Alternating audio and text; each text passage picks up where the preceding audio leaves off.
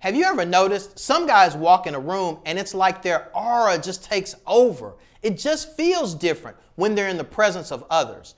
It would be great if you could have presence like those guys, right? It would be life altering to dominate the room. We're going to get you on that path today. Write this down, man. I want you to do this exercise. The next time you see someone enter a room and it feels like they're the king of the room, ask yourself these questions. What is his body language like? Is he looking people directly in the eye? Is he talking to one person at a time?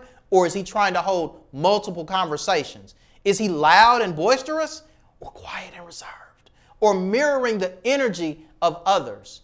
Make notes in your phone and come back and watch this video again. Compare it to what I'm about to share with you. I'm going to tell you five things you can do to dominate every room that you enter. Number one, body language. How do you normally deliver body language to the outside world?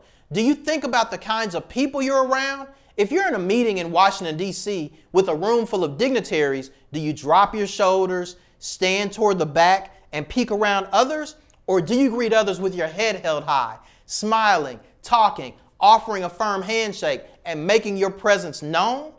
You want to be cognizant of your body language and you want to do the latter. You don't have to be the tallest person in the room or the smartest person in the room for everyone to see you have something to offer and your conversation is valuable. Turn your feet toward whomever you're speaking to. Make eye contact. Smile when appropriate. You may touch someone between the shoulder and the elbow with the offhand when you shake hands with them. It gives a feeling of warmth and comfort. Practice mirroring another's body language. Smile when they smile. Shake hands with a similar grip. Touch the arm when they shake. When they touch your arm, when you mirror their body language seamlessly, you're developing trust. When you're learning to truly dominate a room with your presence, you're going to be aware of the most subtle body language cues. Often, touching the nose creates a sense of a lack of trust. So you want to be aware not to touch your nose if you're trying to develop trust. When we're confident, we typically hold our chin higher as we speak. A great power position of the hands is the pyramid position with the thumbs up. This position means you're confident and you know what you're talking about. When you learn to master body language, you can dominate with your physical presence. Number two, engagement. Engaging someone one on one shows them you care about them, you're listening to them and their concerns, and most importantly, they matter. Even if you're speaking to a crowd, make it a point to engage as many as possible one on one. It shows you care about individuals, not just talking to an audience. Even the people you can't speak with directly see you as charming and charismatic because you're taking the time to speak to people on an individual level. People can respect that you can't talk to everyone in a 10,000 seat venue, yet they can also respect that you're taking the time to speak to as many people as you can. Conversations are full of many emotions. Use them when necessary. Don't shy away from reality when you're having conversations. Allow your frustration to show on a topic that might be frustrating to you and others. Have a good time and laugh when you can. Making people understand that you can have fun is really important as people can appreciate your serious side, but they also get to see the fun loving side of you just as well. Speaking of the serious side, be candid and serious when appropriate. Listen intently so that you not only hear the words, but you hear the context of the conversation so you can respond appropriately. Always listen to the very end of a conversation or be clear that you appreciate the conversation but you either need to speak to someone else, head to the stage, go to the restroom, or whatever the reason may be, you must end the conversation. Try not to end conversations abruptly, but look for an appropriate off ramp to end the conversation and let them know you'll re engage the next time you see them.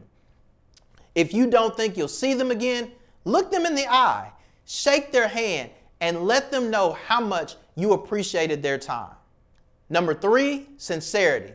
One of the reasons Oprah Winfrey has been so successful in her career is that she comes across with the deepest level of sincerity. Sincerity is an overlooked, underutilized component of presence. You want to be around people that come across as sincere. When you're speaking to one person, a team of five, an organization of 200, or maybe a conference of 2,000, you need to gain their trust. Here's an opportunity.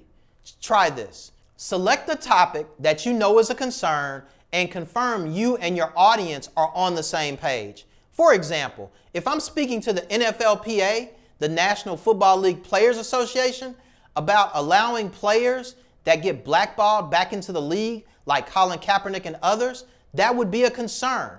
How can we create a culture of accountability between the NFL and the NFLPA, realizing that we're working together for a common goal?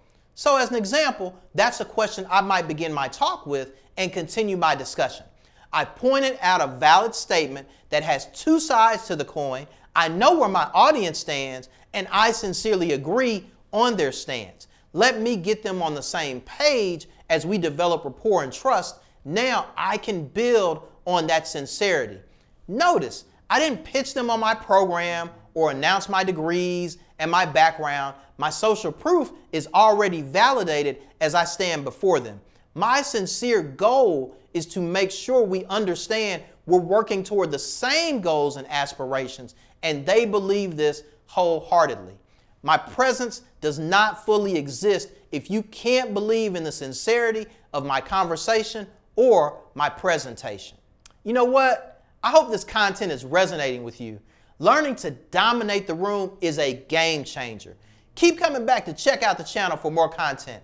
I'm Jay Hurt. Welcome to my channel, The Confident Charismatic, where we talk about charisma, confidence, and winning in life. As a matter of fact, I'll be back in six seconds to hit you with number four. Let's get it.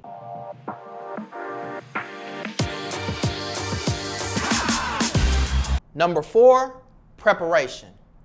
I'll never forget, I was in a meeting back in the day when I worked at Dell. There were about 150 people in the room. Half the people there were not from our company, but invited partners. We were meeting with the CEO of our company, and he walked in from the back of the room while we were still talking and networking. He was already mic'd up, he had no slides, and he didn't have a podium. He walked in and started talking about the subject matter as if it were a conversation that was already started and it was his turn to respond. Listen, he waxed poetic, eloquently about new technology as if it weren't brand new and never seen by the public. He knew more about that offering 10 years ago than most people in that same field know today. He was thorough, brief, concise, and he was more well versed than anyone in the room.